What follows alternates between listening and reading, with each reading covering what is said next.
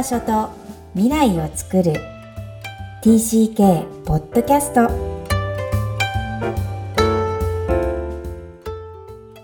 皆さんこんにちは。TCK ホームインタビューの時間です。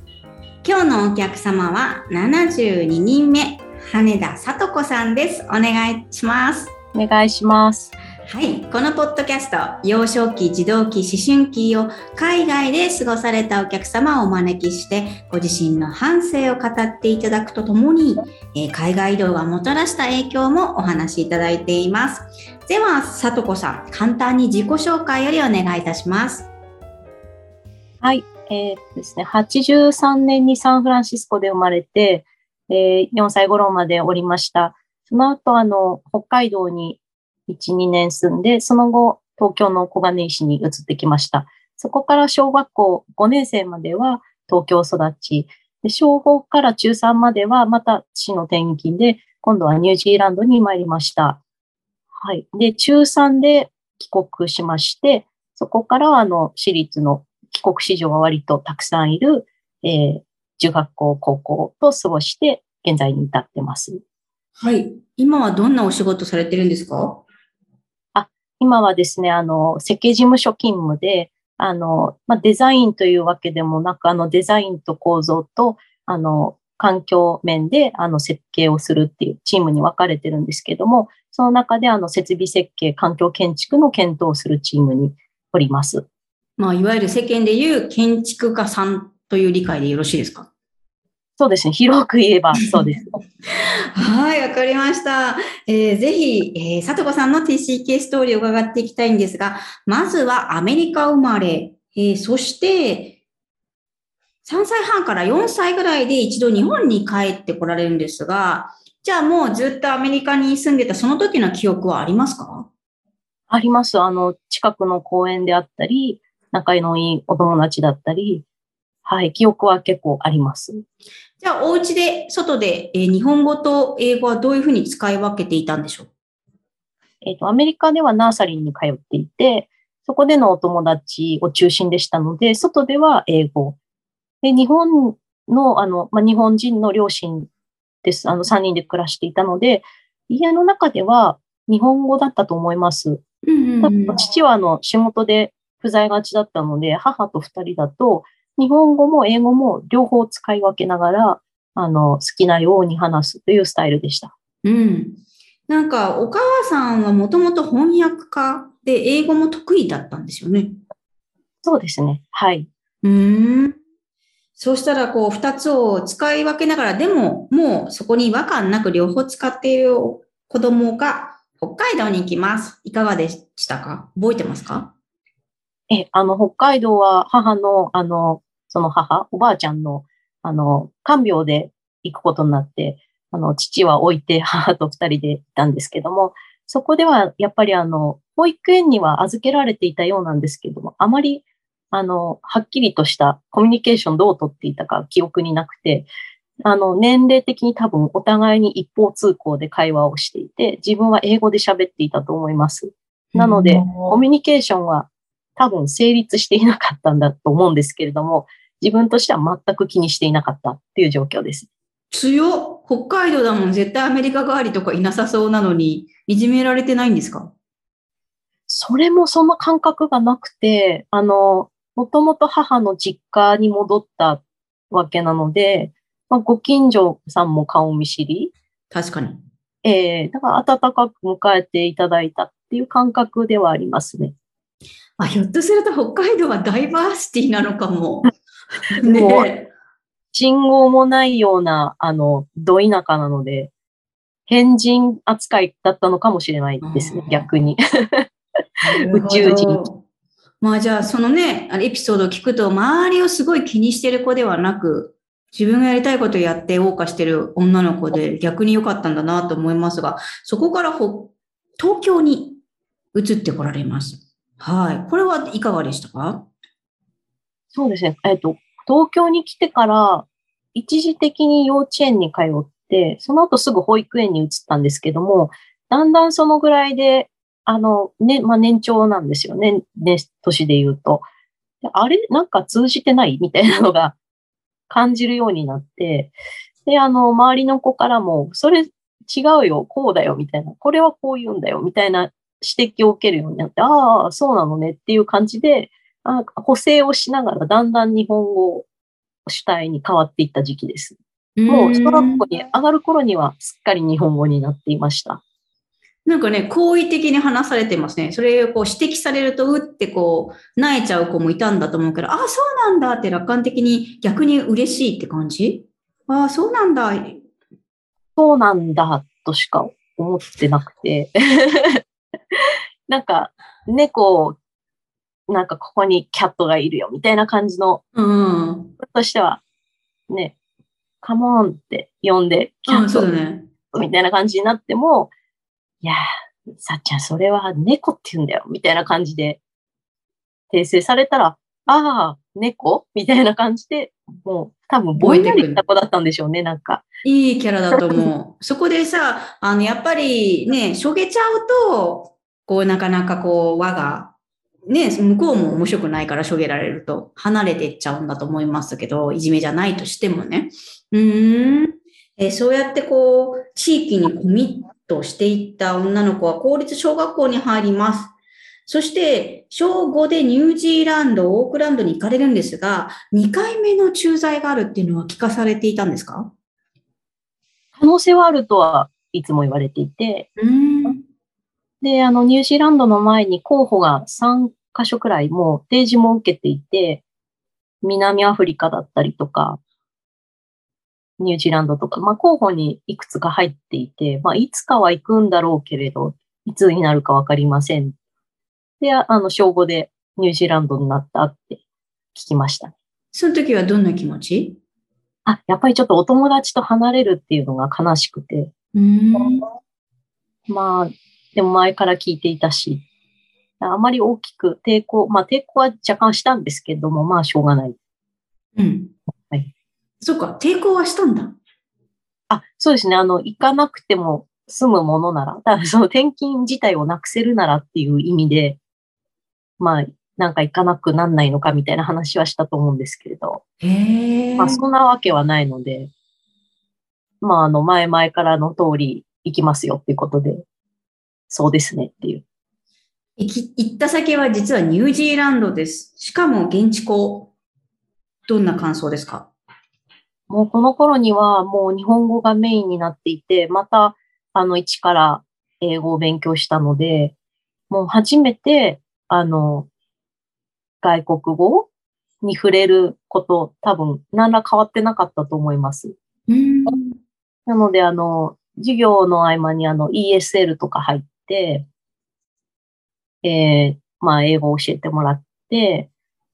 まあ、最初の1年はほとんど多分分かってなくって、2年目ぐらいから少しずつ、あの、ちょっとずつコミュニケーションを取っていくような感じですかね。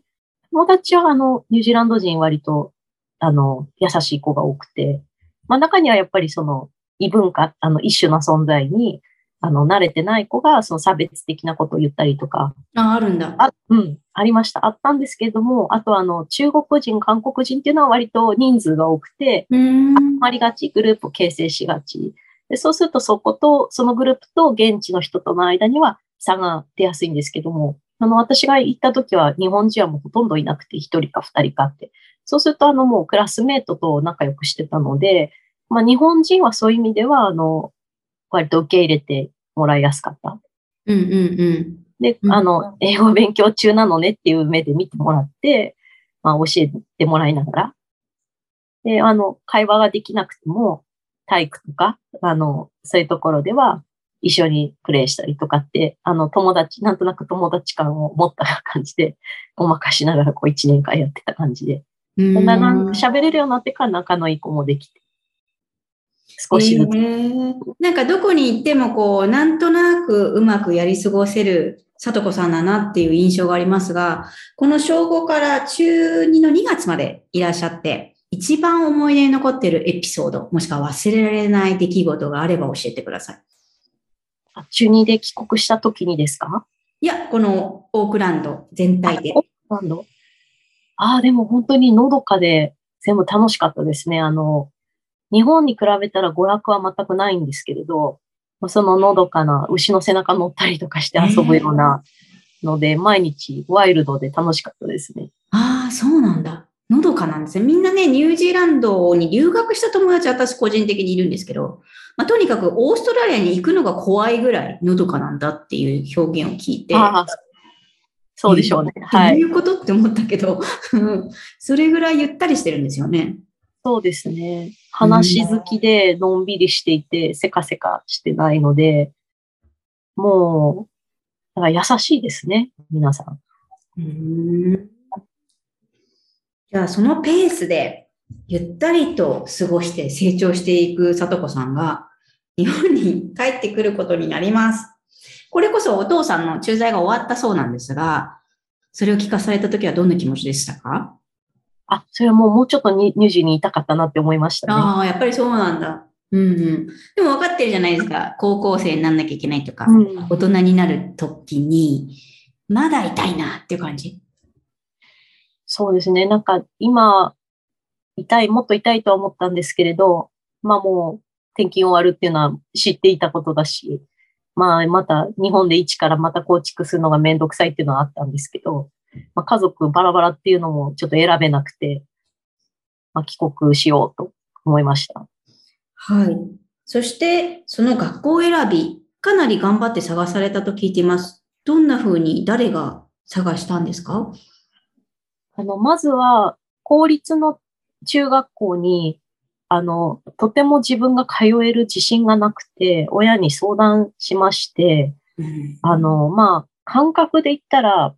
小4とか小5とかの学力のまま、で当時の印象も小学生、日本の、日本にいるときは小学生としていた記憶のまま、中3になって突然こうまた戻ると、やっぱり自分の中では小学校時代のままになってて、その状態で中学校に行くってなるとかなりハードルが高い。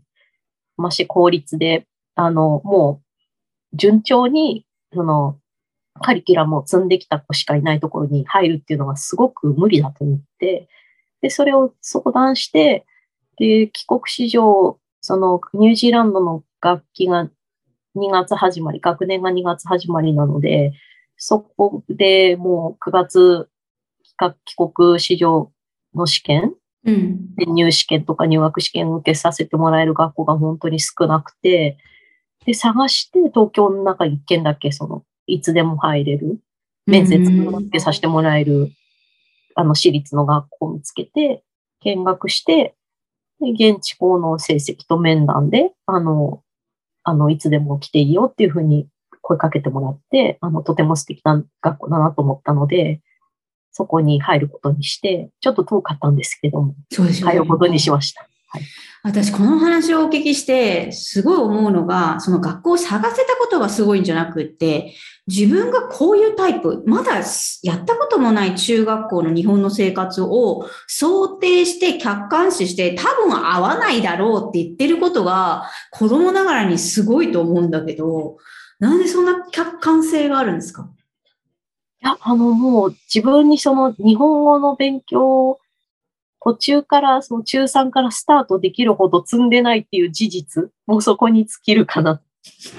何もやってないのにみたいな。そっか、ちゃんと自分のマイナスを認めれる少女なんだ。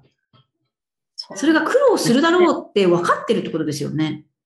そうです、そうです。もう、小4、小5から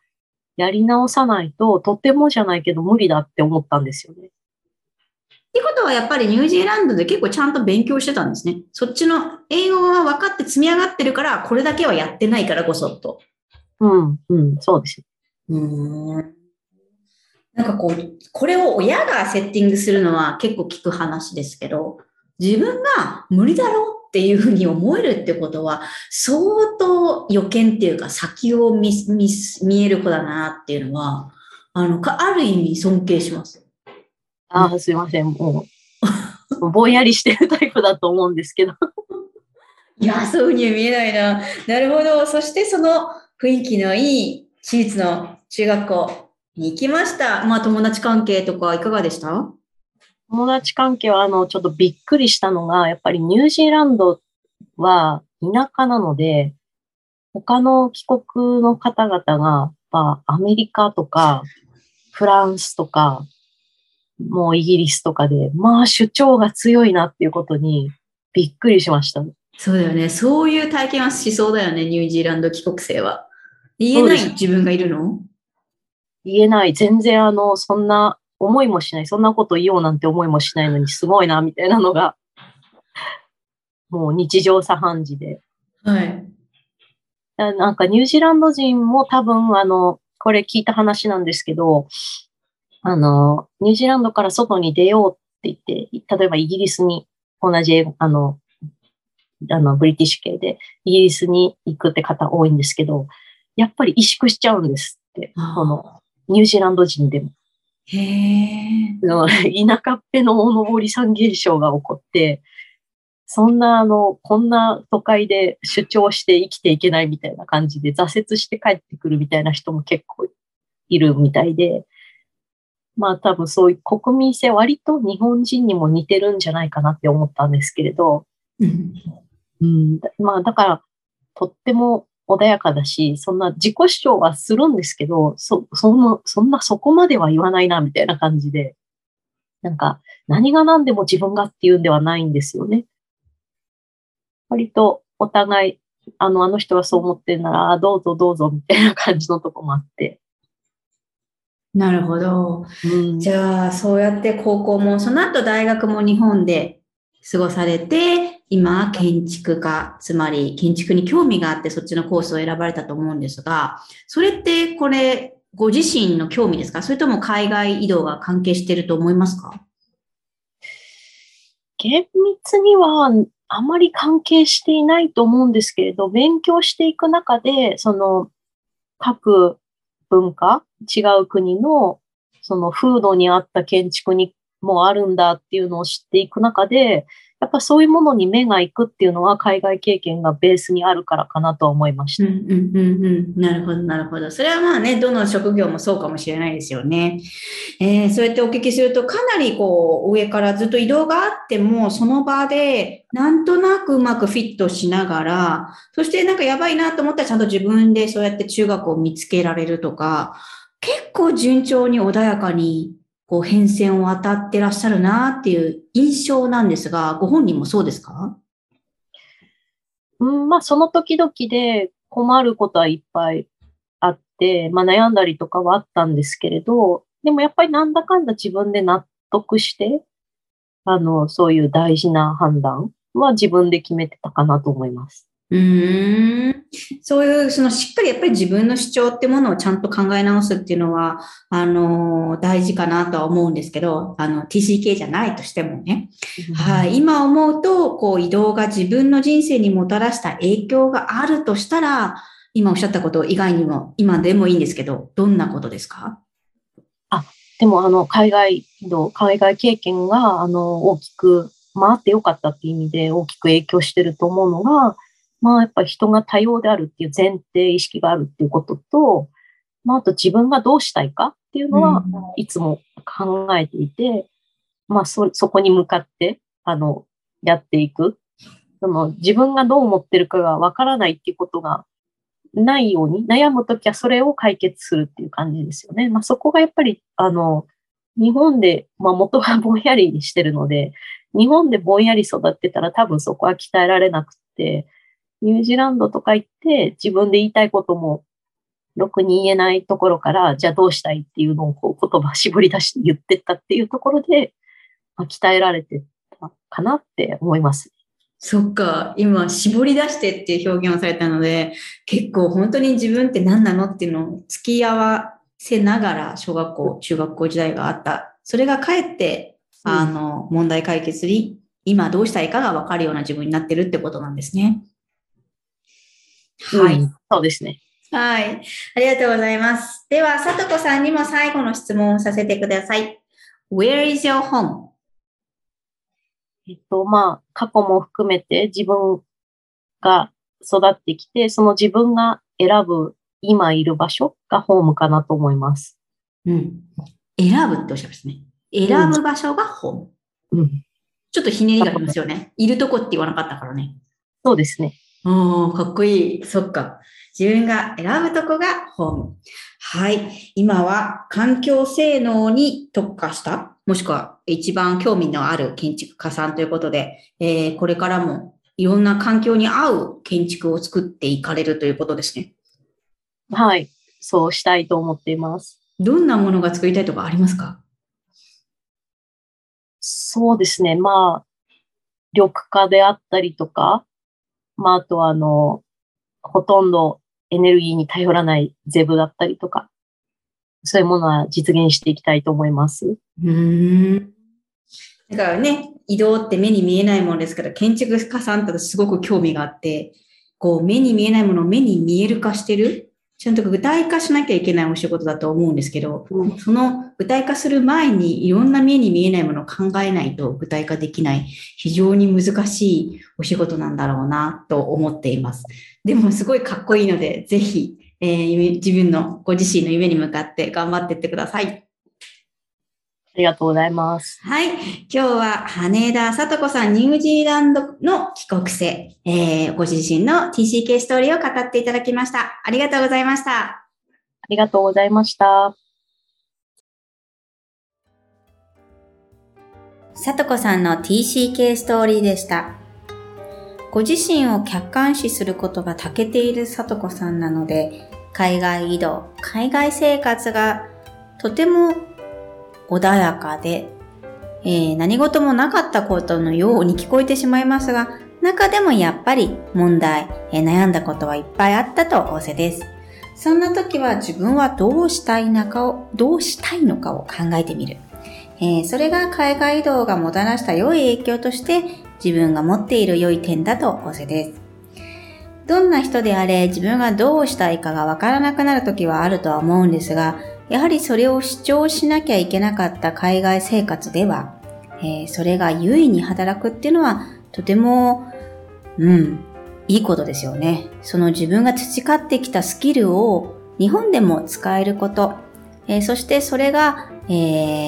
ー不安ではなく堂々と言えること、えーそんなことを応援しています。えー相手がどう思うか、そして受け入れられるかを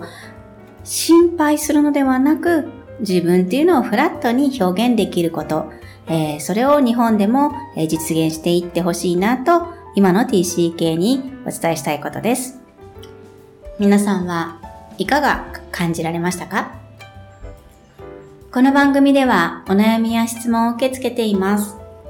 また TCK をさらに知りたい方のために TCK オンライン基礎講座も開催しています。そしてこの TCK ホームインタビューにお越しいただける皆様を心からお待ちしています。詳細は育ちネット多文化で検索してホームページからアクセスください。ポッドキャストを確実にお届けするために購読ボタンを押して登録もお願いいたします。今日も TCK の気持ちにありがとう。